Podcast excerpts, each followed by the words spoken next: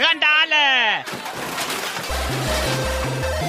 Endlich Randale! Reichlich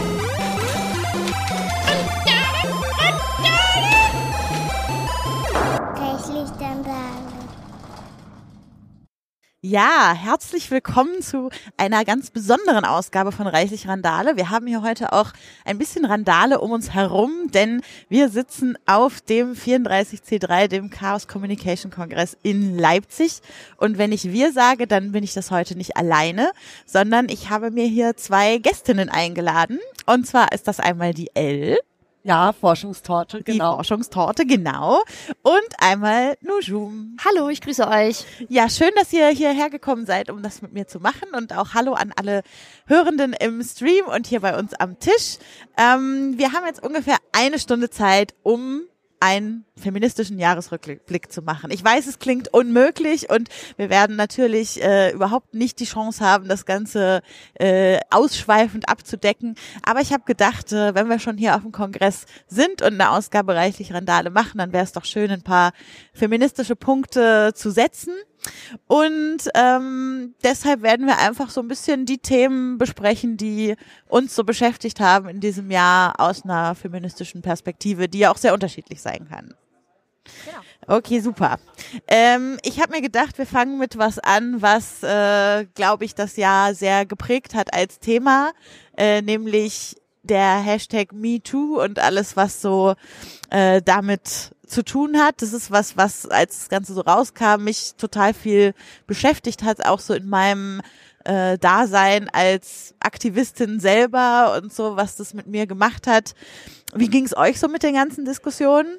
Also für mich war das ein Gefühl, als ob in einem sehr stickigen Raum, der, den man sonst nie verlassen hat in seinem Leben, plötzlich ein Fenster geöffnet worden ist und da Luft reinkam und plötzlich verstanden worden ist, wie strukturell das Problem ist, dass also fast jeder eigentlich betroffen ist von so einem Scheiß wie Belästigung, dumme Sprüche, Vergewaltigung, also all diese ganzen negativen Sachen und halt wie das Strickmuster unserer Gesellschaft so sehr darauf fixiert ist, dass der aktivische Mann die passivische Frau anguckt quasi, diese Einbahnstraße vorhanden ist und darin halt auch diese Belästigung, diese ganzen ähm, ja, dieses ganze Klima sichtbar wird, wie das überhaupt aussieht, dass man wirklich nicht nur darüber redet, über die Phänomene, sondern dass tatsächlich angefangen wird, jetzt auch über Ursachen zu sprechen.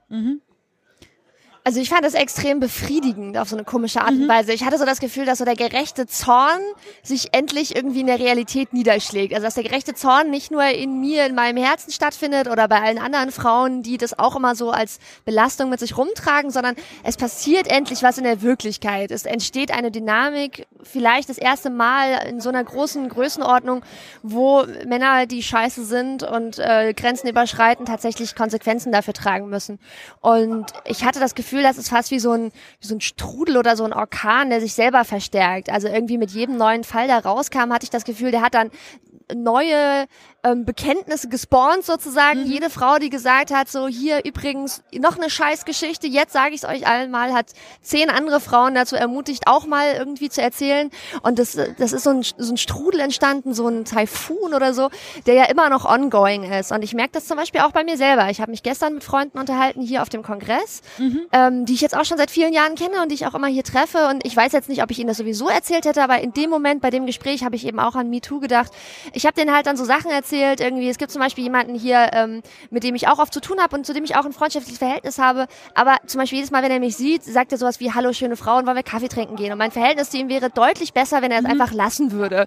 Und ähm, ich habe das einfach diesen Freunden erzählt und ich hatte halt das Gefühl, so es ist gut, dass ihr das jetzt mal wisst und vielleicht ähm, nehmt ihr das jetzt auch anders auf, nachdem ihr sozusagen, nachdem die Aufmerksamkeit gestiegen ist durch diese ganze MeToo-Sache. Und ich habe das Gefühl, dass viele, gerade viele Dudes, ne, ich meine, wir haben alle Freunde, Ja, Ja. die, korrekte, die korrekte Typen sind.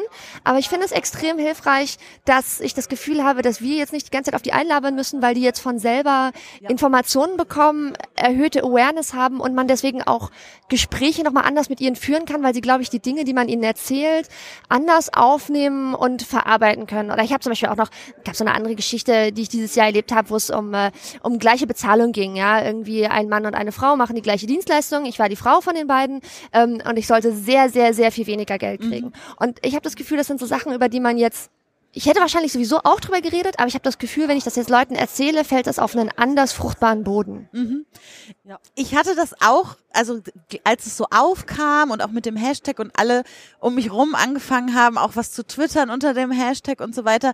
Ich hatte erst so eine Hochphase auch, aber ich habe auch ziemlich schnell gemerkt, dass ich ein bisschen ernüchtert bin über also darüber, dass ich das Gefühl hatte, haben wir das Ganze nicht vor ein paar Jahren mit Aufschrei schon mal gemacht und alle diese Geschichten erzählt und gepredigt Ja. und also von dem was in Anführungsstrichen von unserer Seite passiert ist. Also, dass dort auch Geschichten geteilt wurden, ich dass weiß, dort auch meinst. ganz viel Ah. äh, auf den Tisch gelegt wurde, dass wir irgendwie Sachen offenbart haben, Und da hat über die keiner so richtig nicht zugehört, haben. Ja, Ja, das war aber die Vorarbeit, weil ich, Denk ich, ich sag, ich, sag, ich sag das jetzt mal so ein bisschen ganz, ganz äh, spitz finde ich, wie im Fußball. Da muss halt was vor, so ein Tor muss vorbereitet Ja, so werden. sehe ich das auch. Und äh, und äh, das waren halt so, so die ersten Schüsse, wo es langsam losging, auch dieser Netzfeminismus sich gesammelt hat. Und ich bin halt jetzt eine, die beim klassischen Netzfeminismus immer angeeckt hat, weil ich habe zum Beispiel in Zeiten, in dem so queere Konstrukte wie Non-Binaries und so weiter damals Anfang der Zehnerjahre überhaupt noch nicht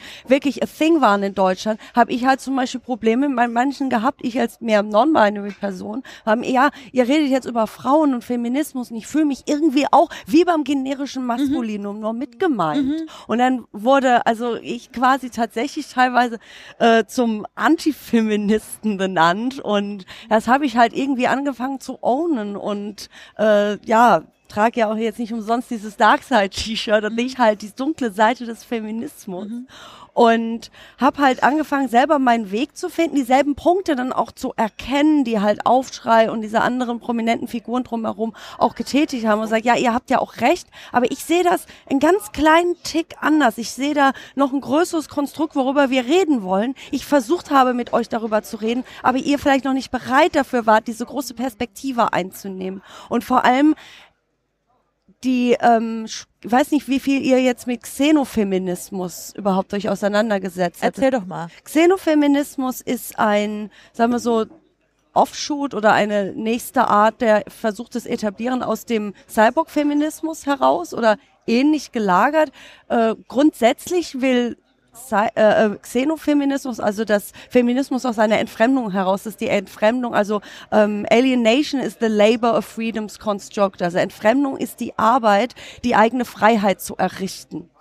Und daraus, da heraus kann man halt sagen, ja gut, wie im positiven oder optimistischen Nihilismus, sagen, ja, es gilt eh nichts und es gibt kein Gut, Böse, es gibt kein irgendwie entscheiden, ob jetzt jemand irgendwann mal gut oder schlecht war. Man kann diese Freiheit nutzen, zum Beispiel alle entweder so viele Geschlechter zu deklarieren, wie es Menschen gibt, oder einfach alles abzuschaffen an Geschlechtern irgendwann, weil das halt irgendwann so persönlich wird. Und einer der anderen wichtigen Punkte ist dieser inhärente Antinaturalismus darin. Das heißt, wenn äh, Natur ungerecht ist, ja, mach die Natur kaputt, schaff sie ab, ändere sie.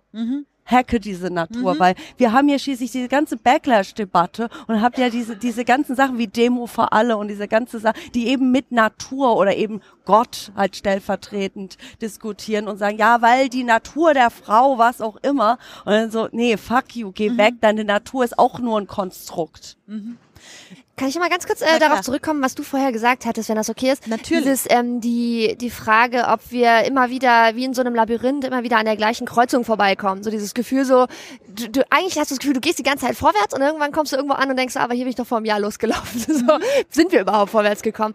Und ich kann das extrem gut nachvollziehen, dieses Gefühl von dir, weil ich das in vielen anderen Bereichen auch habe. Also zum Beispiel, ähm, ich habe jetzt eine Phase gehabt, wo ich mich ganz viel so mit der Zeit von Martin Luther King und, Mhm. und, und so beschäftigt habe. Und dann hast du das Gefühl, so richtig viel hat sich da nicht geändert. Wir sind immer noch, kämpfen immer noch mit den ganzen gleichen Scheißproblemen von Rassismus und struktureller Diskriminierung und ist auch nicht so richtig vorwärts gekommen. Und wenn du das mit auf Feminismus betrachtest, ist es genau das Gleiche. Und dann hast du irgendwie in den USA und, und in anderen auch europäischen Ländern, dass der Zugang zur Abtreibung wieder erschwert wird und so. Dann denkst du so, boah, scheiße, irgendwie einen Schritt vorwärts und fünf zurück oder was? Und also ich habe so ein Gefühl von Gleichzeitigkeit. Ich habe das Gefühl, dass wir uns gleichzeitig in in mancher Hinsicht auch immer wieder zurückbewegen und auch Sachen, die wir schon erkämpft hatten, wieder verlieren und sie dann neu erkämpfen müssen. Und gleichzeitig habe ich das Gefühl, dass in anderen Bereichen es doch aber so ein kontinuierliches Vorwärtsbewegen gibt. Das ist Mhm. vielleicht so eine subjektive Wahrnehmung, weil ich dieses Gefühl von Vorwärtsbewegen hauptsächlich empfinde, wenn ich mein Umfeld angucke, die Leute, mit denen ich interagiere. Das kann ein Filterblasenproblem sein. Da bin ich mir sehr bewusst, dass das Ja, so ja. ist. Aber trotzdem sehe ich einfach bei Leuten, nicht nur Leute, die ich jetzt sehr gut kenne, ja, die jetzt irgendwie weltanschaulich äh, sehr konkurrent mit mir sind, sondern auch einfach Leute, die mir so bekannt sind oder die ich so ähm, etwas entfernter kenne. Ich sehe da eine Entwicklung und ich sehe da, dass Leute, ähm, also gerade junge weiße Dudes sozusagen, eine andere, andere Awareness haben, dass die Das sich auch diese sich Mitmenschlichkeit entwickelt hat. mitdenken. Diese, Ja, Weil ich habe zum Beispiel gestern auch so eine Situation gehabt. Wir saßen da in äh, so in diesem Assembly Lounge Bereich und wir waren so eigentlich aus einer Gruppe hervorgegangen, wo aber so neu Newcomer dabei waren. Und die fingen halt an irgendwie darüber, wor worüber es ging irgendwie auch um Edward Snowden, was auch immer. Und dann irgendein Spruch, wo irgendwie Play, Frau auf dem Playboy halt so diese Dude Bro mäßig erwähnt. Und die Jungs um mich herum, die jetzt auch jetzt nicht die klassischen Feministen sind, aber so genau zu denen gehören, die halt vielleicht mal so Bros waren und sich selber aber sagen, nee, ich habe jetzt keinen Bock auf dieses schon fast eklig langsam finden, sagen, ich möchte mich jetzt neu definieren Ja. als Mann und nicht so dieses alte Dude Bro Gruppending haben. Und diese Jungs waren halt noch auf diesem alten Stand. Und du hast, ich habe selbst gemerkt bei, bei, bei, bei den Jungs um mich herum, wie sie so sich geschüttelt haben mit mir zusammen. Und das wäre früher nie der Fall gewesen. Ich fand das richtig geil.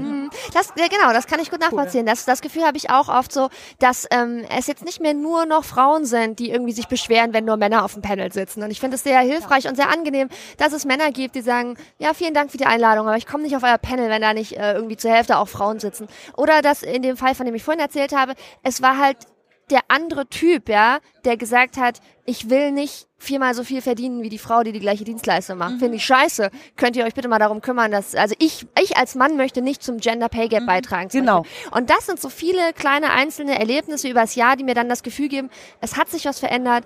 Bei Leuten hat sich die Aufmerksamkeit verändert. Es geht irgendwie doch vorwärts, auch wenn es in anderen Bereichen gleichzeitig rückwärts geht. Und wie geht's euch hier auf dem Kongress mit den Diskussionen, die wir in den letzten zwei, drei Tagen so ein bisschen über Inklusivität auf dem Kongress, über, äh, ich nenne es mal Einladungspolitik und wer hier äh, zugelassen wird, obwohl er vielleicht schon dafür bekannt ist, Ja. als Teresa Ja, und so ist weiter zu sein. Wie geht's euch damit hier rumzulaufen? Macht es euch ein unsicheres Gefühl zu wissen, dass solche Leute hier rumlaufen? Ich habe sehr ambivalente Gefühle dazu. Also ich fand das auch eine krasse Geschichte, das so aus der Ferne zu verfolgen. Und ich war zum Beispiel an Tag eins in dem Talk äh, Tightening the Net in Iran. Und die Speakerin hat ganz am Ende von ihrem Talk, der ja auch nur eine halbe Stunde lang war, hat sie noch mal fünf Minuten am Ende nur darauf verwendet, darüber zu reden. Weil ich glaube, sie kennt auch die Person, äh, die äh, sich da ähm, geäußert hat dazu, dass ihr Harasser hier anwesend ist. Und hat gesagt, das kann doch nicht sein. Und sie persönlich hatte eben auch Erfahrungen gemacht und hat gesagt so, ich will, dass wir als Community besser sind. Das hat mich extrem berührt. Ich hatte mega den Kloß im Hals, als Glaub ich da in dem Saal sofort, saß. ja. Ich fand es aber total positiv, als sie das gesagt hat auf der Bühne. Äh, Ich dachte so, oh, jetzt ist der Moment, wie reagiert der Saal? Weil eigentlich redet sie über Internet-Censorship und jetzt redet sie plötzlich über Harassment auf dem Kongress. Und der Saal hat halt applaudiert. Sie hatte den ersten Satz zu dem Thema gesagt und der Saal war so, ja, stimmt, gut, dass du es sagst. Und da, da habe ich mich dann entspannt und dachte so, ah, okay, so. Es ist nicht mehr der 29C3. Ja, und das, das, das Ja, fand eben. ich, das fand ich irgendwie ganz gut, so ein Gefühl, dass irgendwie viele Leute sich darüber Gedanken machen, dass, dass darüber diskutiert wird, dass es eigentlich einen Konsens gibt, dass das nicht cool ist, so. Und, ähm, ich habe auch gerade heute Morgen tatsächlich darüber nachgedacht, nochmal, wie ich mich jetzt persönlich damit fühle. Ich find's voll scheiße und ich finde auf jeden Fall, dass die Projektorga dass der solche Sachen nicht passieren dürfen. Es passi also es gehen immer Dinge schief, so irgendwelche Dinge, aber sowas soll nicht schiefgehen, sowas darf nicht schiefgehen. Und das, da haben Leute an einer bestimmten Stelle sich bewusst dafür entschieden, keine Verantwortung zu übernehmen, obwohl es ihr verdammter Job gewesen wäre, Verantwortung zu übernehmen. Und das finde ich kacke. Aber für mich persönlich, meine Experience ist, ich habe jetzt auch wieder drüber nachgedacht, ich habe jetzt schon wieder innerhalb der letzten Tage so viele neue, coole, fremde Leute kennengelernt. Und es hat mich, und da bin ich vermutlich auch privilegiert. Es hat mich nicht darin eingeschränkt, auf fremde junge weiße Männer zuzugehen und mich mit ihnen zu unterhalten. Aber wie gesagt, da bin ich, glaube ich, auch ähm, privilegiert, weil ich vielleicht nicht so Erfahrungen habe, die mich davon abhalten, Mhm. einem fremden Typen, der neben mir zu sitzt, zu sagen, hey, was machst du da und kannst du mir beim Löten helfen oder so.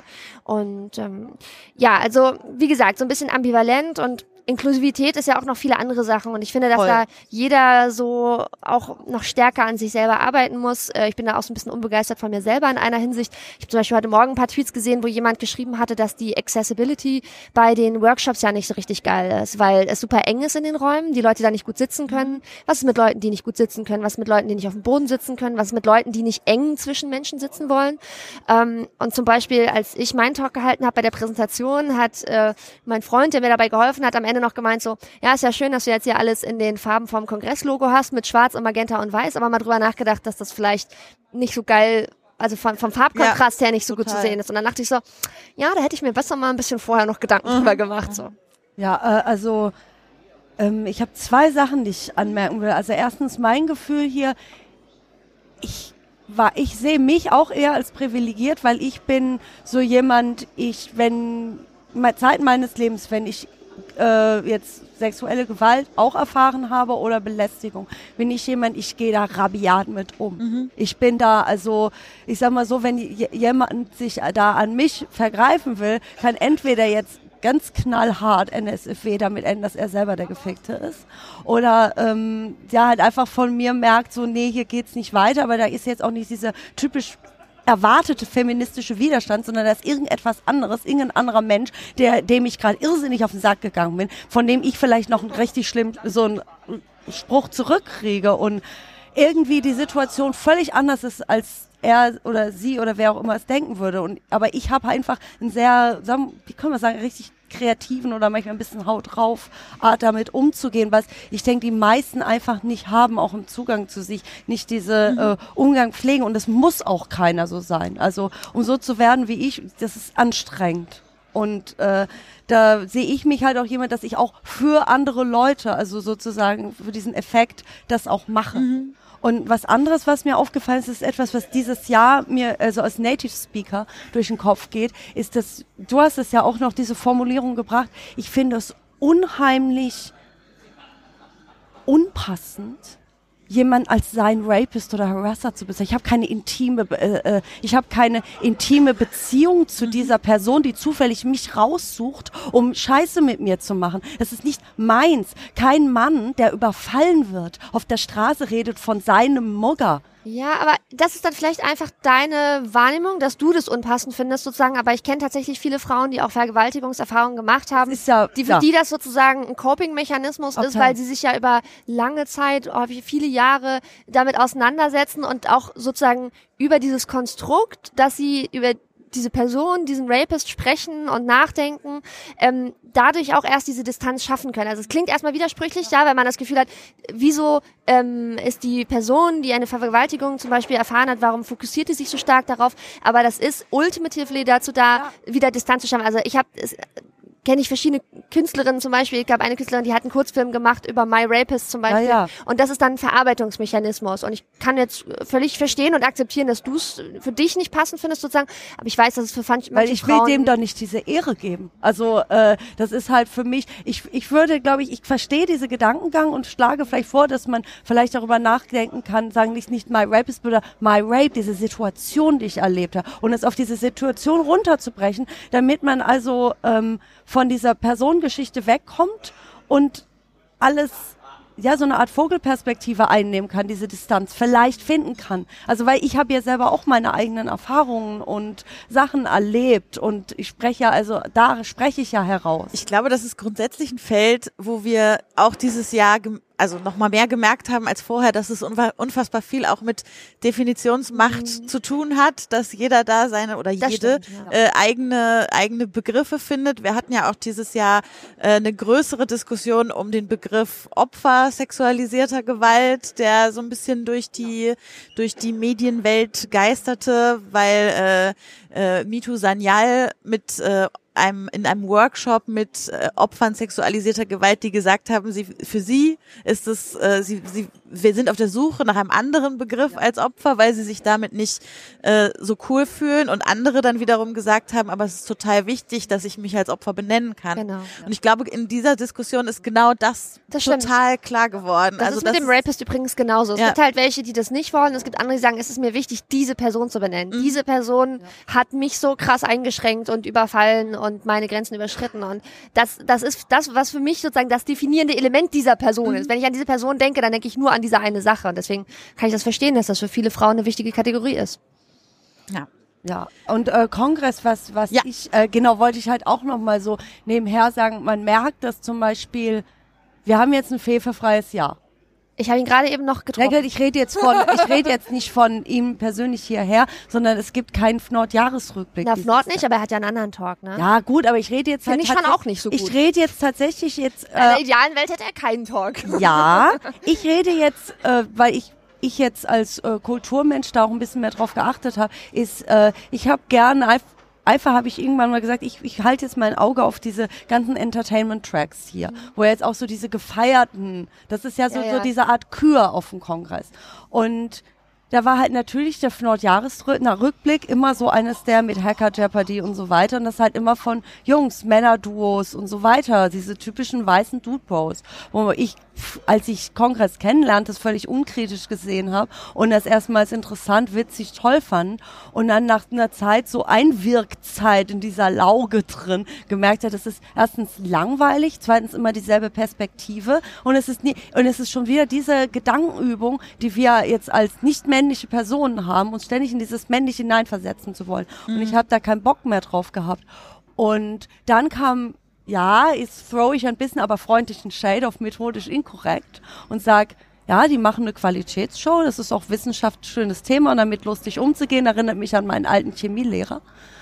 Und allerdings, als ich das erste Mal die beiden gehört habe, es war nur ein Höreindruck, dachte ich, ach, schon wieder dieselbe Soße. Ja, genau. Die so klingen, auch. die ja, klingen gleiche so gleich, Geschmacksrichtung. die gleich, ist so, oh, oh, not again Vanilla. ja, ja, ja. Schon wieder Vanilla. Ich und weiß, ich dachte ja, so nicht schon wieder dieser selbe Doch, Scheiß. Kann ich und voll nachvollziehen. Danke, das, ey, ey, Doch, ich habe die, ich habe die, glaube ich, äh, wann war das denn? Ich glaube vor zwei Jahren habe ich die das, glaube ich, das erste Mal auf dem Kongress äh, gesehen, als sie diese Live-Show gemacht Genau. haben. Und ich kannte die gar nicht, ich kannte den Podcast auch gar nicht. Aber Ja. ich bin einfach mit dem Hype mitgeschwommen. Alle waren so, oh, voll geile Podcast und die machen zum ersten Mal live was auf dem Kongress. Wie gehen da Ja, alle? hin? Ich so, genau. hm, okay, dann gucke ich mir das auch mal an. Dann saß ich da drin und dann haben die da irgendwelche Witze gerissen, die schon auch sexistisch angehaucht sind, Ja. aus einer sehr weißen Perspektive.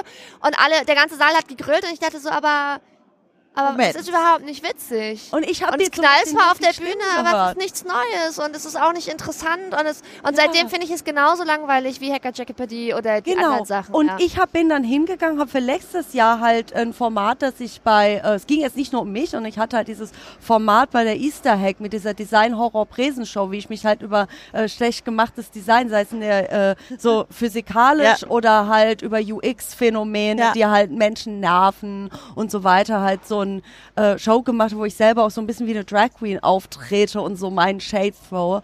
Und hatte ich eingereicht, auch mit dem Vermerk hier mal für ein bisschen Diversity, habe ich extra aus dem Fenster gelehnt und gesagt, so ja, ich, ich reiche das jetzt einfach mal ein und es wurde abgelehnt. Also ohne Begründung auch. Und ich sage jetzt mal, ja, ist in Ordnung, ihr seid ja nicht verpflichtet, meinen Talk zu nehmen und ich mache ja auch so meine anderen Sachen. Aber da hatte ich halt zwei Fragen im Kopf. Erstens, warum? Weil vielleicht kann man transparenter machen, was sind die Kriterien, die erreicht werden müssen, damit dieser Talk über er erfolgreich ist. Zum Beispiel die Republika macht da ein bisschen bessere Arbeit, die halt hingehen und wirklich sagen, wenn ihr das einreicht, muss das so und so sein. Es muss, ihr müsst doch vorher dann auch vorbereiten können und so einfach paar, paar mehr ähm, Infos dazu geben, was es bedeutet, so einen Talk einzureichen und verschiedene Formate auch erklärt. Und hier hat man so eine Blackbox gefühlt und äh, man reicht was ein, kriegt dann diese freundliche Ablehnung und ich denke, ich habe das jetzt mein Talk da eingereicht gehabt und gleichzeitig halt auch immer wieder auf Twitter gesagt, Mann, Leute,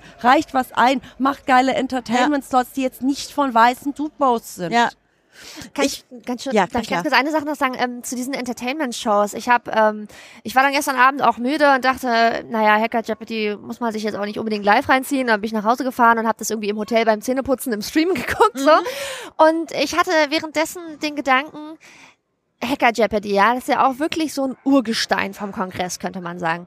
Und also zumindest seitdem ich beim Kongress bin, gab's das quasi auch schon immer, ja, seit sieben oder acht Jahren.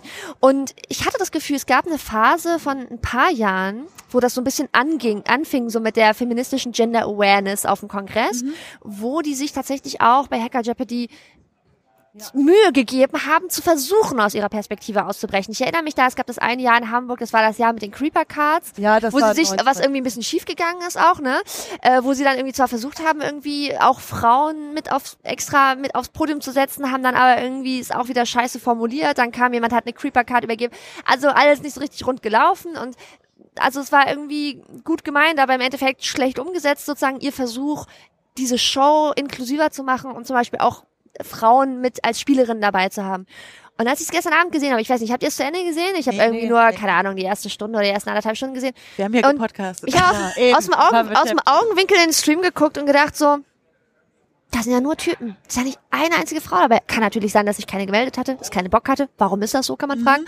Aber ich hatte das Gefühl, dass zumindest da in diesem Format, und es kann ja tausend Gründe geben und ich will jetzt auch nicht äh, zu sehr auf die abhaten und so, aber ich hatte einfach nur das Gefühl, dass es eine Resignation oder einen Rückschritt vielleicht gab. Also dass es ein paar Jahre gab, wo sie irgendwie es versucht haben, dann auch einen Backlash bekommen haben, weil so wie sie es versucht haben, es nicht richtig gut funktioniert hat und jetzt irgendwie in gewisser Hinsicht aufgegeben haben und gesagt haben, ja, dann machen wir es halt so wie immer. Immer. Dann machen wir es so wie immer. Irgendwelche Dudes kommen, dann setzen wir die aufs Podium und ich gucke so und denk so, ja, es sind ja, sind ja alle nur Jungs, oder ist ja irgendwie, da fehlt schon wieder so eine Geschmacksrichtung. Ich merke auch an mir allgemein beim Hör- und Seherfahren von verschiedenen popkulturellen Erzeugnissen, also seines Filme, seines Podcasts, was auch immer. Ich merke, wie es mich weniger unterhält, wenn Mich ich auch, nur ja. weiße Männer sehe oder nur Männerstimmen Es gibt höre. Podcasts, die ich dieses Jahr explizit einfach aufgehört habe zu hören, weil sie mich genervt haben. Ja, weil einfach diese Perspektive mir nichts Neues erzählt hat. Und das ähm, auch jetzt wieder auf die Gefahr hin, meinen Kopf aus dem Fenster rauszustrecken, dass er abgehackt wird. Ähm, aber zum Beispiel ein Podcast, den ich am Anfang super interessant fand und der mich dann einfach wirklich gelangweilt hat, ist zum Beispiel Lage der Nation. Mhm. Ich finde das, ich finde das Format interessant. Ich finde auch die Themen interessant, ja. Ich finde das cool, dass Sag über mal Politik was dazu. Für die sie es vielleicht nicht kennen. Ach so, ja, also Lage der Nation ist ein, äh, ein Polit-Podcast sozusagen von Philipp Banse und Ulf Burmeier. Auch beide coole Typen auf jeden Fall, mit denen ich überhaupt kein Problem habe. Ich, ich hab, war da auch mal als Gast in einer der frühesten äh, Ausgaben sozusagen von dem Podcast. Und die reden wöchentlich, eigentlich in einem wöchentlichen Rhythmus, so ähnlich wie bei Logbuch Netzpolitik. Und die reden aber einfach nur so über allgemein Politik, was so los genau. ist. Das ist so eine Art Politik-Review, was ist diese Woche passiert. Und das ist ein cooles Format. Und ich finde das interessant. Und das sind zwei kluge Jungs, die sich kluge Gedanken machen und die auch gründlich recherchieren. Und das Problem ist einfach, dass diese Perspektive mir nichts Neues bringt. Ich höre mir diesen Podcast an und ich erfahre hinterher nichts, was ich nicht sowieso im Laufe der Woche, wo ich schon Artikel oder Think Pieces gelesen habe oder andere Podcasts gehört habe, ich erfahre zum einen nichts, was mich irgendwie interessiert oder inspiriert. Mir fehlt die Inspiration. Und zum anderen gibt es immer wieder kleine Sachen, die mich auch stören an der Perspektive. Es gab eine Phase sozusagen, das ist wie so ein, äh, wie so ein Entfremdungsprozess. Es gab eine Phase, wo ich es immer noch gehört habe. Es gab, es gab eine Phase, wo ich es immer noch gehört habe, aber es gab eigentlich fast jede Folge so zwei, drei Punkte, wo ich dachte, so, oh, das fand ich eine blöde Formulierung oder das fand ich jetzt nicht so gut oder da fehlt was Wichtiges, wo ich das dann in die Kommentare geschrieben habe. Und dann hatte ich irgendwann keine Lust mehr und dachte so, es ist ja auch eine Community, die mal dazu gehört, ne? Es ist so ein bisschen wie bei Hacker Jeopardy. Es gibt halt, es ist ein Angebot, was eine bestimmte Nachfrage findet und ich habe mich sozusagen auf diesem Spektrum nicht wiedergefunden und ich habe mich dann einfach ausgeklingt so und das ist jetzt nur ein Beispiel, aber es gibt auch andere Podcasts, die ich auch eigentlich interessant fand, aber wo mir dann das entscheidende bisschen Inspiration gefehlt hat und ich gelangweilt war und gedacht habe, so ich will meine Zeit für für interessantere und coolere Podcasts verwenden. Dinge, Ja, genau. Und es ist so viel cooler, wenn man wirklich verschiedene Perspektiven dann auch hören das kann und Leute, Beispiel- die auch reagieren. Also zum Beispiel, ich kenne einige Podcasts, wo dann, keine Ahnung, drei Männer, eine Frau oder drei Männer, zwei Frauen oder so, Ja. Mhm. also so eine Labergruppe und wo es total auffällt, dass dann auch die also in diesem Fall sind es jetzt, die ich im Kopf habe, sind es dann Frauen, die dann auch den Finger in die Wunde legen Genau. bei ihren Mitpodcastern, Vor allem, wenn, dann sie, also auch on als nur air. eine Frau dabei Ja, sind ja, meistens. ja. Und ich habe zum Beispiel Selbst eine reicht schon ja, eine häufig. kann reichen, ja. und ähm, ich habe jetzt zum Beispiel das Ganze auch aktivischer gemacht, indem das das das war ganz lustig. Äh, ich habe 2016 auf der Republika einfach mal den Nerdcore angequatscht, weil ich immer wieder auf Twitter mit dem zu tun hatte. Und ja, auf dem, an dem Abend haben wir uns dann unterhalten, wie auch immer, der ja auch viel popkulturelle Podcasts macht und auch dazu steht. Er äh, interessiert sich auch für feministische Themen, setzt sich kritisch, aber wirklich äh, gut damit auseinander, aber kommt natürlich aus seiner Perspektive nicht raus und hat dann gesagt, boah, hey, El, äh, Torte, ich möchte dich gerne dabei haben, weil er meine Perspektive so sehr schätzt. Und jetzt haben wir, nachdem ich zwei, drei ähm, äh, Blogposts bei ihm gemacht habe als Gastautorin, jetzt diese äh, Hetenraum aus der Mhm. Taufe gehoben. Das Projekt, wir nennen uns e- also eben Nerdinger und Nerdcore im Hetenraum. Und wir haben drei Folgen schon draus. Das sind zwei so Erklärbär-Folgen von mir, einen halbstündigen Dialog, wo es um toxische Maskulinität geht. Und dann kommen noch äh, vier weitere zehn Minuten Erklärbär-Folgen von mir, wo ich also auch über äh, verschiedene Phänomene, die eben auch Post-MeToo jetzt besprochen werden, wie auch Sachen wie Gender-Marketing oder ja, Masturbation der Frau war auch wieder so ein Thema durch diesen Zeitartikel und was das andere? Kleidungsregeln, so die ganzen Scheiß- und Dresscodes, diese dummen Diskussionen, sei es Anzugpflichten oder Hotpants-Verbote, habe ich besprochen. Und das dritte, das sek- letzte geht's dann um sexuelle Narration. Wessen Geschichte wird erzählt in Sex? Welche ähm, Blickwinkel zählen bei Sex und wie das jetzt aus, aufgebrochen wird. Und ähm, ja, das macht irrsinnig Spaß, also dieses dialogische Format zu haben, in der er halt zum Beispiel auch hingeht und sagt, ja, jetzt übertreibe ich mal diese Männerposition und ich hau jetzt halt richtig bei meiner Sache rein. Und wir haben so eine Art, ja, äh, Streitgespräch mit agree to disagree about some things, wo man einfach diese Ambiguitätstoleranz im Raum stehen lassen will, als etwas, das wichtig ist, um weiterzukommen, um die nächsten Schritte machen zu können und um dann halt auch andere Leute damit zu inspirieren. Eine Sache, die du sagst, ist mir ganz wichtig und äh, das möchte ich auf jeden Fall auch den Hörerinnen und Hörern mitgeben, dass da jetzt kein falscher Eindruck entsteht. Ich finde es total wichtig, den Punkt festzuhalten, dass man als junger oder mittelalter weißer Mann nicht auf sein Schicksal festgenagelt ist. Also was ich sagen will ist, bloß weil du anonymer Zuhörender, ein junger oder mittelalter weißer Mann bist, vielleicht heterosexuell auch noch, möglicherweise. ähm, das ist sozusagen, das bedeutet nicht, dass du morgen früh nicht mehr aufstehen und keine Mühe dir mehr geben musst, weil es sowieso egal ist, weil wir eh alles scheiße finden, was du machst. So ist es eben nicht. Es gibt ganz ja. viel, was du beitragen kannst. Und ich finde, es gibt auch sehr viele positive Beispiele. Es ähm, gibt verschiedene amerikanische Podcasts, die ich mit sehr viel Leidenschaft höre, wo einfach ein anderes Level von Aufmerksamkeit ist, wo junge, mittelalte, heterosexuelle weiße Männer einen Podcast machen, den ich aber geil und interessant finde, weil sie erstens feministische Awareness haben oder auch äh, antirassistische Awareness und so weiter. Das heißt, sich mit diesen Themen auseinandersetzen, eine andere Perspektive einnehmen, trotzdem sich dessen bewusst sind, dass sie tote Winkel haben, Perspektiven, die sie nicht genau. einnehmen können und sich dann genau Hilfe ähm, holen. und genau, und weil sie irgendwie dann sich, und dann holen sie sich halt irgendwie die lesbische Entertainerin in ihren Podcast, um über die letzte Game of Thrones Folge zu reden und ob das jetzt äh, erotische Sexszenen waren oder nicht. Und das ist irgendwie so eine Perspektive, wo man denkt so, ja geil. Oder ähm, einen anderen Polit-Podcast, wo sie sich wirklich auch Mühe geben, mehr Frauen oder People of Color auf die Bühne zu setzen und zu sagen, und jetzt deine Zeit, dein Mikro, was, wie ist das für dich? Was, was, wie siehst du das? Und das finde ich wahnsinnig inspirierend. Und ich habe in dem Bereich mal wieder das Gefühl, dass sie in den USA einfach ein kleines bisschen schon ein paar Schritte voraus sind. Halte ich jetzt aber nicht für unmöglich, dass das bei uns auch ankommt, weil ich schon so ein bisschen so die ersten leichten Wellen in meinem Umfeld merke, dass so Männer so ein kleines bisschen mehr aware sind und ihnen langsam klar wird, dass es andere Perspektiven außer ihrer gibt und dass es Dinge gibt, die sie tun können, damit mehr Perspektiven repräsentiert sind bei dem, was sie machen. Ich sage nicht, dass sie sich zurückziehen sollen. Ihr müsst nicht eure Podcasts einstampfen, bloß weil Nee. ihr nur weiße Männer seid, die einen Podcast machen. Es kann trotzdem ein geiler Podcast sein, auf den ich Bock habe und den ich mir gerne anhören möchte. Aber tut was dafür, dass es irgendwie äh, ein größeres Geschmacksbouquet ist, dass Genau. es einfach interessanter ist. Ja, es ist wie, wie beim Kochen. Also man Genau. kann Kartoffeln kochen und es ist langweilig oder man kann mit Kartoffeln unheimlich geile Sachen Richtig. zaubern. Also Jungs, zaubert was. Genau, so sieht's aus. Wenn wir jetzt schon in so einer positiven Grundstimmung gerade sind, ähm, hattet ihr denn sowas wie popkulturelle Highlights Oh dieses ja. Jahr oder Diskussionen in der Popkultur, die euch Spaß gemacht haben Also aus feministischer Perspektive? Zwei. Also ich fange jetzt extra erstmals mit dem anderen an und zwar für mich war Star Trek Discovery. Mhm. Das war also, ich bin fast niedergekniet und zwar aus so vielen verschiedenen Gründen. Erstens Michael Burnham. Ja. Michael I'm with you. Burnham. und dann Tilly. ich halt auch sagen, es gab halt auch, was ich super spannend finde als Maskulinitätsbild, ist Captain Locker. Der halt ein kerniger Kerl ist, ein kerniger weißer Kerl ist, aber sowas von fucking aware und sowas von nicht Kirk und nicht Archer. Und mehr so ein bisschen teilweise was von Cisco hat.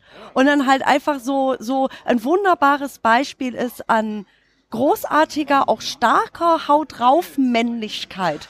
Minus des ganzen toxischen Scheiße. Und gleichzeitig, wie er seine Sexualität mit äh, dem Admiral halt, diese ganze Sexgeschichte, das ist kein sich gegenseitig flachlegen. Das ist, äh, die, man hat das Gefühl, die beiden hatten vielleicht nicht unbedingt eine Romanze miteinander, aber da ist Sexual Tension zwischen diesen beiden Personen und die stehen dazu. Die diskutieren das auf Augenhöhe aus. Da ist niemand schleppt den anderen ab, die haben da Sex miteinander und er ist sogar in dieser einen Szene am Ende ja sogar sehr, sehr hilflos, weil er Angst hat, alles zu verlieren, was, was, was ihm wichtig ist. Und das macht das so großartig und sein Körper wird von der Kamera gefeiert. Was ich an Discovery auch so toll finde, ist, dass so viel auch abseits der Hauptfiguren passiert. Also, Ja. dass man dann einfach so eine Folge hat, wo eine Party an Bord ist Ja. und im Hintergrund tanzen einfach zwei Frauen miteinander und sind da äh, Ja, dreimal zu sehen und das Internet rastet aus und es gibt überall nur GIFs und Screenshots von diesen beiden Frauen,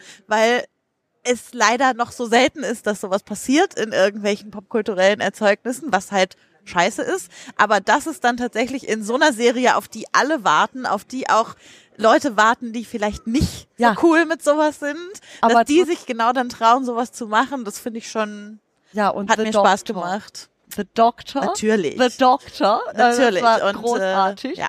Und halt natürlich Last Jedi. Also das war, also für, für Force Awakens, also am Ende als Ray das Lichtschwert. Also da hat das, also ich saß im Kino, hab Rotz und Wasser geheult. Also wirklich, das war so toll. Und eben dieser Film mit diesen wahnsinnigen, so selbstverständliche Führungsriege an Frauen. Es waren keine Tokens mehr. Das war richtig, das war, ja, würde ich sagen, eines der, neben halt Discovery, endlich so etablierte Diversity. Also ähm, zu Last Jedi muss ich sagen, ich fand den Film super langweilig, ich war voll enttäuscht, ich fand ihn scheiße. Aber ich muss sagen, was den Diversity-Aspekt angeht, ähm, bin ich auf jeden Fall zufrieden. Und das, das fing ja jetzt schon an im Prinzip mit dem ganzen Reboot. Und ähm, ich finde, da haben sie es einfach, da haben sie was erreicht, wo ich das Gefühl habe, dahinter kann man auch nicht mehr zurückgehen, was dieses, dieses Level an Diversity angeht. Und das finde ich toll und das wertschätze ich auch. Und wenn ich, ich finde halt, dass der Film lazy Storytelling ist, dass er schlecht geschrieben ist, dass das irgendwie, dass da keine sinnvolle Spannungskurve ist und noch ganz viele andere Sachen, die ich blöd und schwierig finde, aber das wird jetzt hier kein Star Wars Da haben wir Podcast. gestern da schon drei Stunden auch gepodcastet. eben. Alles klar. Also deswegen das, und darum geht's jetzt auch gar nicht. Ich will einfach nur sagen, ich find's auch super cool und es, ähm, das berührt mich auch auf eine Art und Weise, dass wir eben, wie du gesagt hast, auf allen Leveln die Frauenfiguren haben, bei den Guten und bei den Bösen. Ich glaube leider nicht, ich habe auch Reviews Voll gesehen, wo die Leute gesagt haben, "Hö, Captain Phasma war ja wieder so langweilig. Ja, aber ist niemandem anderem aufgefallen, dass irgendwie äh, auf der auf der Seite auf den First Order Ships, dass da auch Frauen an den Rechnern sitzen und sagen, dass sie jetzt irgendwie die Kanone aufheizen und was ihre nächsten bla bla, was als nächstes passiert und so. Das finde ich irgendwie ziemlich korrekt und dass eben so, äh, dass wir Figuren wie Rose Tycho haben und so weiter und und auch Frauen für die wir routen und Frauen, wo wir sagen, so, oh, die sind nicht so geil repräsentiert oder die nerven wie Admiral Holdo oder so, ja. äh, Ich gut. fand die toll. Oh. Ich fand, sie ist so mäßig gut rübergekommen, aber egal. Jedenfalls, ich finde Diversity-mäßig ähm, hat Star Wars was geschafft und ich finde, da müssen viele andere noch, noch hinkommen. Und weil du ja gefragt hast, so nach popkulturellen Highlights sozusagen, ähm, ich glaube, mein Highlight des Jahres ist gar nicht unbedingt popkulturell selber, sondern es ist ja so Meta. Ich habe so ein paar neue äh, YouTube-Channel für mich entdeckt und auch ähm, Podcasts, die sich kritisch mit Popkultur und Diversity in Popkultur auseinandersetzen. Und da gab es so ein paar Sachen, die mich unglaublich inspiriert haben und die mich auch so richtig hoffnungsvoll für die Zukunft stimmen lassen. Es gibt zum Beispiel einen YouTube-Channel, den ich total toll finde, vielleicht kennt ihr den auch, ähm, der heißt Pop Culture Detective. Ja, oh Gott. Ja, Großartig. und, und den, und Großes Hallo hier am Tisch für alle, die nicht ich einfach, zusehen. ähm, einfach, I, I'm, I'm watching the shit out of that YouTube Channel, ja. Ja, Ich ja. finde einfach, jedes Video ist einfach so geil und so on point und ich einfach, Big Bang Theory. Ja, ja, so gut. Preach. Das ist eins, das ist zum Beispiel ein Video, was ich sehr geil finde. Und ich, ich gucke schon die ganze Zeit, weil ich weiß, dass ich glaube, das nächste Video, was er rausbringt, ist zu toxischer Maskulinität in den Star Wars Prequels. Ja.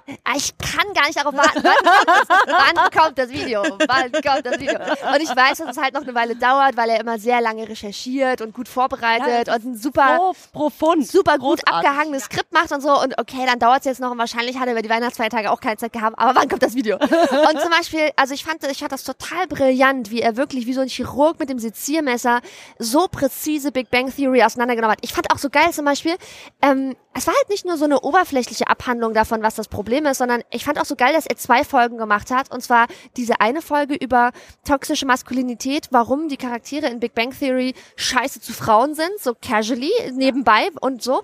Und dann fand ich aber fast noch geiler das nächste Video, wo er rausgearbeitet hat, wie die männlichen Charaktere scheiße zu anderen männlichen Charakteren sind. Und ich dachte so, Wow, diese Perspektive. Leute, Ja. denkt darüber nach. Ja. Das ist, das ist das, was wir die ganze Zeit gesagt haben, warum Feminismus auch geil für Männer ist, warum Eben. Männer auch diese Befreiung brauchen. Ich denke, deswegen haben wir diese Bewegung, weil viele diese Jungs, Ja. diese, äh, diese weißen Dudes in unserem Umkreis oder Bekanntenkreis eben genau merken, wir wollen diese Fesseln nicht mehr. Ja. Wir wollen mal was Neues aus Ja, uns machen. genau. Und das finde ich und was ich zum Beispiel ein anderes Video, was ich von dem auch wahnsinnig toll fand und was mich auch so richtig, das hat mich so intellektuell und emotional ganz, ganz tief berührt. Er hat Nils dieses, Scamander. ja, Nils Scamander, oh. Ich Oh. könnte schon wieder heulen. ich fand dieses Video so toll, einfach, es war so, und ich finde es, Okay, ich muss vielleicht ganz kurz erzählen, worum es geht, für alle, die es nicht gesehen haben. Aber Leute, Ja. der, der YouTube-Channel heißt Pop Culture Detective. Wir verlinken das in den Und Shownotes. schaut euch Ja. dieses Video an. Ähm, es geht um Fantastic Beasts and Where to Find Them, diese Art Prequel zu den Harry Potter Filmen. Genau. Und ähm, es geht um eine männliche, weiße Hauptfigur, die heterosexuell ist. Aber er arbeitet eben in seinem YouTube-Video heraus, warum das trotzdem eine ganz andere Präsentation von Männlichkeit ist. Warum das eine männliche Hauptfigur ist, die nicht dominant auftritt, die ein bisschen schüchtern und introvertiert ist, ähm, bisschen Schwierigkeiten hat, mit anderen Charakteren zu interagieren, dessen, ähm, dessen Hauptcharaktermerkmale in dem Film nicht sind, dass er rücksichtslos ist oder irgendwas macht, was die anderen in Gefahr bringt oder irgendwie am Ende alle verprügelt und den Tag gewinnt, sondern dass er die Geschichte gewinnt dadurch, dass er empathisch ist und rücksichtsvoll, dass er tierlieb ist, dass er äh, sich um andere Menschen sorgt und so weiter. Und das, das Ja, fand ich einfach leise Intelligenz fand wird das halt so gefeiert. schön und ich fand Voll. und ich fand, dass dieses es hat mich deswegen so berührt, weil dieses Video diese Art von Männlichkeit so feiert und wertschätzt, Ja. die ich auch wertschätze und die ich finde, die im Alltag in meinem Umfeld viel zu wenig gesehen und wertgeschätzt wird, weil das ist eine Art von Männlichkeit, die ich, die ich total toll finde. Also Männer, die in ihrer, in ihrer anderen, leisen, weicheren Männlichkeit total stabil sind und damit kein Problem haben, aber dafür normalerweise keine Wertschätzung bekommen, weil in der allgemeinen Popkultur halt nur dominante, Ja. aggressive Männlichkeit geschätzt Bam, wird. So, das bam. ist ein toller Mann. Ja, Und, genau. und ich find's einfach so toll bei seinem YouTube-Channel, dass er diese Perspektive hat, weil er ist ein weißer Mann, der sich Gedanken macht und der, was wie ich finde, einen ganz, ganz großen Beitrag zu feministischen Debatten beiträgt. Aber er redet eben nicht über Frauen oder die Probleme von Frauen, sondern er redet über Männer. Er redet darüber, was, was sind Probleme von Männern, was kann man da tun. Und das ist, ich glaube, ich bin an dem Punkt, wo ich mich vor Begeisterung jetzt schon das siebte Mal wiederhole. Deswegen muss ich jetzt langsam aufhören. Aber es Genau, ist, es genau ist so erfrischend. Und das ist das, das was, wo ich gerne anknüpfen möchte, weil das ist etwas, was ich denke, was wir als Feministin nicht tun können. Und das jetzt für, für die, für die Jungs ist. Wir haben, bisher hat man zum Beispiel auch, habe ich auch in meinem äh, ersten Hetenraum-Podcast ja schon thematisiert, warum reden zurzeit eher Frauen über Sex auf Bühnen als Männer?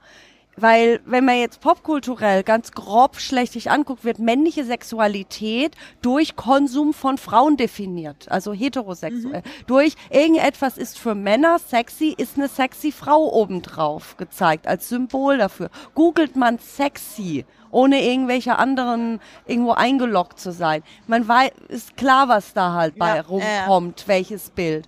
Und Frauen, wenn die ihre, ihre Sexualität auf der Bühne oder die ganzen Podcasts und ganzen Blogs, wenn man sich da die Bilderwelt anschaut, schaut man natürlich immer noch auf Frauenkörper, weil sie sich mit ihrer eigenen Körperlichkeit, ihren Weiblichkeitsbildern und ihrer Sexualität auseinandersetzen. Und Jungs genau dasselbe jetzt machen können. Die sich auch einfach mal, wo es um Männer und Sex geht, aber nicht um äh, geile Titten, sondern um, hey, wie empfinde ich beim Sex? Wie ist mein Körper? Wie, wie, wie äh, gehe ich zum Beispiel auch mit so verschiedenen da, damit um, wie Frauen darüber reden, es gibt verschiedene Vaginaformen oder verschiedene Vulven, wie sind verschiedene Penisformen. Ich hatte das zum Beispiel einmal erlebt bei so einem äh, kleineren Talk-Festival in Düsseldorf, wo ein junger Mann, glaube ich, Kunst, äh, Kunstgeschichte-Student war der, der nur über die Kunstgeschichte der Darstellung des Penises geredet hat. Also es ging überhaupt nicht um irgendwelchen Dude-Bro-Geschichten, sondern er hat wirklich sich fast sehr verlässlich auf diese Bühne gesetzt und darüber geredet, wie im alten Griechenland eher kleine Blutpenisse als schön gelten und die großen Fleischpenisse als grobschlächtig und wie sich das jetzt hier also über die Jahrtausende geändert hat. Und das war so faszinierend. So einen Einblick kriegt man halt selten und das ist etwas, das Oh ja, das darf ich einen bösen, blöden Witz dazu machen. Ja, natürlich. Wir haben gerade diese klassische ähm, von äh, die, diese klassische First Blood Ansage gehört hier im Raum, die wir aus äh, Unreal kennen. Und das ist so ein kleiner Insiderwitz mit mir selbst immer mal am ersten Tag meiner Periode. Das kommt, First denke ich. Blood. First Blood. genau, aber wegen ihm Männlichkeit. Und das ist, sind, äh, sind Sachen, die Jungs aktiv beitragen können Die ich toll zu der finde. Debatte. Und die dadurch auch noch viel sexier sind und Viel, viel geiler wirken als irgendwelche Typen, die sich auch irgendwelche seltsamen Pickup-Konstrukte überlegen, um irgendwie methodisch grobe Masse Frauen abgreifen zu können. Weil, weil männliche Sensibilität halt auch wahnsinnig sexy sein kann. Ja. Also ich habe zum Beispiel, ähm, ich hatte eine Situation, ich, ich denke da jetzt seit 24 Stunden mindestens drüber nach, aber mir ist irgendwie der richtig geil formulierte Tweet noch nicht eingefallen, deswegen erzähle ich es jetzt einfach euch. Ähm, ich, hatte, ich hatte jetzt eine Situation mit jemandem, den ich hier auf den Kongress getroffen habe ähm, und die ganze Zeit denke ich nur so, Consent ist einfach so sexy. Das ist halt nicht einfach nur ein Satz, sondern es ist einfach so. Ähm, also da ist jetzt nichts passiert oder so. Ja, es geht einfach nur darum, ich habe mit, mich mit jemandem unterhalten und gesprochen und so. Und ähm, der hat dann im Gespräch äh, zwischendurch, weil er mir irgendwas sagen oder demonstrieren oder ausdrücken wollte, hat dann was gesagt wie, äh, Achtung, ich fasse dich kurz am Kopf an, wenn das okay ist. Und ich dachte nur so, Puh, ich erschaudere. Aber so ist Und, es. und ich denke seitdem die ganze Zeit darüber nach, denk so, es ist irgendwie ganz schön aufregend, wenn jemand kurz vorher fragt, ob er dich mal eben kurz am Kopf anfasst oder an der Schulter Ja, oder ja, sowas. ja. Warte, ich fasse dich jetzt kurz. Und ich dachte so, wie geil ist das denn? Ja, genau, also ge genau, Leute, das ist super großartig, weil du hast damit so eine Art vor, vor, vor, vor, vor, vor, Vorspiel, dass du so eine Anticipation reinbringst zu Sex und Flirts. Du Und, bringst ja. sowas, eine Spannung, ein Flirren, diese Elektrizität mit rein durch Consent. Das ist Ja. eben nicht das, wie die Presse da anfing wegen Schwelen, so "Hö, Erlaubnis bitten, Formular ausfüllen. Die machen damit die gesamte äh, Flirtkultur, die reden die Flirtkultur kaputt, die entstehen könnte, wie du das beschreibst. ja, ja, Und- und das- wenn man sich das bewusst Ich ist. finde das total toll, weil ich, ich muss sagen, dass ich den, den Satz ähm, Consent ist sexy bisher eigentlich immer nur so intellektuell wahrgenommen habe. Ich hatte das für mich bisher emotional noch nicht mit Bedeutung gefüllt. So. Also ich finde das auch wichtig und auch in langjährigen Beziehungen finde ich das immer noch normal, dass man sich vorher tief in die Augen guckt und sagt so, wollen wir jetzt? So, Genau. Sind wir jetzt an der Stelle? So ist es für dich okay, wenn jetzt äh, sozusagen der penetrative Teil stattfindet? So finde ich finde ich total gut und in Ordnung. Ähm, aber ich habe jetzt sozusagen das erste Mal die Gelegenheit gehabt, ein bisschen intensiver dazu darüber zu reflektieren, was du eben meintest gerade Torte, dass das eben ähm, wahnsinnig sexy und erotisch sein kann als als Teil von Interaktionen mit einer Person, die man ähm, zum Beispiel attraktiv findet. Gleichzeitig, das ist ja eben das Geile daran, das ist ja nicht das Einzige. Jetzt mal, das- ist für mich erotisch, weil ich die Person attraktiv finde, ja? Genau. Wenn ich die Person nicht attraktiv finde, dann gibt es mir aber die Gelegenheit, an der Stelle eine Grenze zu ziehen und zu sagen, netter Typ und so, aber fass mich bitte jetzt nicht an. Also können wir das Gespräch einfach Ja. weiterführen, ohne dass du mich anfasst. Genau. Und das finde ich, das, das macht es einfach Es eröffnet ganz neue Räume Ja, für Kommunikation. genau. öffnet Räume für Kommunikation, sowohl für irgendwie Rückzug, für Neudefinitionen, dass man sagt, jetzt in dem Gespräch, jetzt lass uns ein bisschen intimer sein, jetzt ein bisschen weniger. Ähm, das kann ganz neu aufgeladen werden und das finde ich irgendwie auch super interessant und erleuchtend auf Und eine es gewisse Art und halt Weise. nicht nur erotisch, sondern ich rede jetzt auch äh, äh, über ähm, äh, ähm, wie, wie, was, in, inklusive Gedanken und äh, Barrierefreiheit, weil es, ich bin zum Beispiel manchmal jemand, ich kann nicht immer umarmt werden von Leuten, auch wenn ich Leute sexy und toll finde, weil ich manchmal eine ganz große Bubbel um mich rum brauche, um das Gefühl haben, atmen zu können. Und ich öfters mit Freunden, gerade im Hochsommer, wenn mir total heiß ist und die dann denken, ja, umarmen und das ist wirklich nicht irgendwie äh, sexualisierend gemeint von diesen Leuten, absolut, sondern einfach diese freundschaftliche Nähe und so weiter. Weiter. Und ich dann so awkward so und die, die denken dann so, oh, was ist das? Denken wahrscheinlich, oh, er hat, hat die Torte mal wieder so eine zickige Nummer. Und ich denke so, ich kann das dann nicht so erklären, aber wenn halt diese Consent da ist, es nicht nur um Sex geht, sondern hey, darf ich dich jetzt mal anfassen? Weil eben klar ist, klar ist, dass es Leute gibt, die können das halt nicht immer verpacken. Ja, das stimmt. Das ganz kurz. Das finde ich, das finde ich auch total cool. Ich habe auch das Gefühl, dass das in meinem Umfeld auch immer stärker verbreitet ist, dass man einfach das mitdenkt, dass man vorher fragt, auch unter Freunden. Ich weiß in meinem Freundeskreis, wer meistens nicht umarmt werden möchte. Und wenn ich aber ein besonders starkes Bedürfnis habe aus irgendeinem Grund, dann kann ich sagen, Darf ist es okay, wenn ich dich jetzt umarmen darf? Und dann Genau passiert es oder nicht zum Genau. Beispiel. Und es gibt ja auch so viele Abstufungen, wie man mit solchen Situationen umgehen kann. Ich habe halt manchmal auch keine Lust zu umarmen. Oder zum Beispiel, es gibt manchmal Gruppen, ja, da steht eine Gruppe von Leuten, da sind enge Freunde dabei, die ich gerne umarmen möchte und dann gibt es Leute, die ich nicht so gut kenne und ich sehe schon, boah, die wollen mich jetzt auch umarmen, aber ich möchte eigentlich nicht.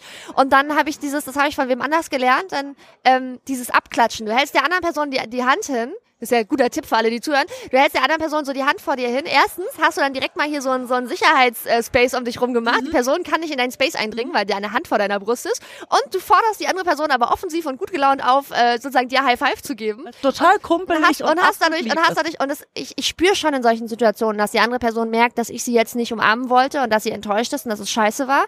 Aber trotzdem hilft es mir auf jeden Fall nicht, irgendwas tun zu müssen, worauf ich keinen Bock hatte. Genau. Und wenn die andere Person dann enttäuscht ist, dass jetzt eben nicht mehr Intimität stattgefunden hat, dann ist das halt so. Aber mir hilft das extrem, mit solchen Situationen umzugehen. vor allem diese, diese Diskussionen helfen auch vielleicht auf der Metaebene uns allen darüber nachzudenken, dass diese fluktuierenden Grade von Intimität auch in Freundschaften, Beziehungen, wie auch immer, nicht bedeuten, dass der eine Mensch einen Grad nicht mag, Ja, sondern dass da so viele ja. verschiedene Situationen dahinter und Kontexte dahinter stecken können und dass wir vielleicht auch einfach lockerer damit umgehen können und diese Awkwardness teilweise sogar überwinden. Insgesamt ist es einfach wahnsinnig hilfreich für alle Lebensbedingungen. Bedingungen, Situationen, wenn man stärker sich darüber Gedanken macht. Wir haben zum Beispiel im, im Herald-Team, die hier die Moderation machen, da ging es zwischendurch auch einmal darum, was man so für, für Aufwärmspielchen mit dem Publikum machen kann, wenn man noch irgendwie Zeit totschlagen muss. Dann ging es auch darum, so ja, dann kann man ja auch irgendwie mal im Saal alle auffordern, dass sie äh, ihre Nebenpersonen ansprechen oder, äh, weiß ich nicht, sich kurz den Nacken massieren. Dann meinte ich so,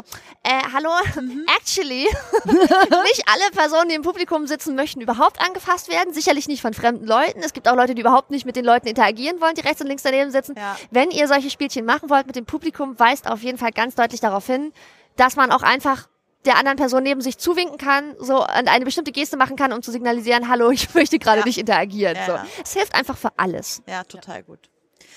Leute, wir sind schon fast durch mit unserer Zeit. Ähm, aber ich habe gedacht, also jetzt so ganz zum Schluss, gibt's noch irgendwas, wo ihr denkt, das, das müssen wir ganz unbedingt noch bereden. Das ist ein ganz wichtiges Thema noch, äh, was wir, was wir noch den Hörenden mit auf den Weg geben wollen für dieses Jahr.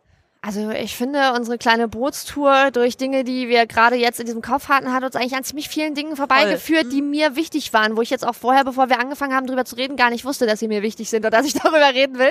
Das hat sich jetzt im Gespräch sozusagen so ergeben, aber ähm, ich glaube, ich habe viel erzählt, was mir wichtig ist. Ja, auch vor allem denke ich, hat die, die, oh, unsere Runde jetzt gezeigt, wie sehr sich, also auch der D- Diskurs um Feminismus, auch hier in Deutschland Netzfeminismus, geändert hat und positiv geworden ist, weil wir das Gefühl haben, hey, jetzt kommt eine Zeit der Gemeinsamkeit, Dinge zusammenlegen zu können und eben dieses Othering in verschiedenste Richtungen endlich damit aufzuhören und Ambiguitätstoleranz auch mal im Raum stehen zu lassen und da drumherum ein bisschen mehr Diplomatie, Freude und Zwischenmenschlichkeit zu genießen. Das finde ich ganz toll. Ja.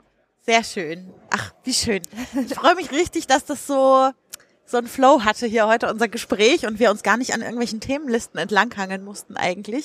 Äh, vielen Dank, dass ihr euch auf diesem vollen Event die Zeit genommen habt. Vielen Dank für die Einladung, es hat mir mega Spaß gemacht. Echt vielen Dank, ihr seid großartig. Ja, war sehr schön. Das freut mich total. Äh, vielen Dank auch ans Sendezentrum, dass wir das hier machen konnten. Und äh, ja, vielleicht nächstes Jahr wieder. Gerne. Gucken wir mal, wie es im nächsten Jahr so aussah, mit was es dann wieder feministisch aufs Jahr Genau. zurückzublicken. Grüße gehen raus an alle Hörenden. Genau, alle Menschen da draußen und Wesen. Alles Viel. Spaß. Tschüss. Tschüss. Rechte Skandale! Randale!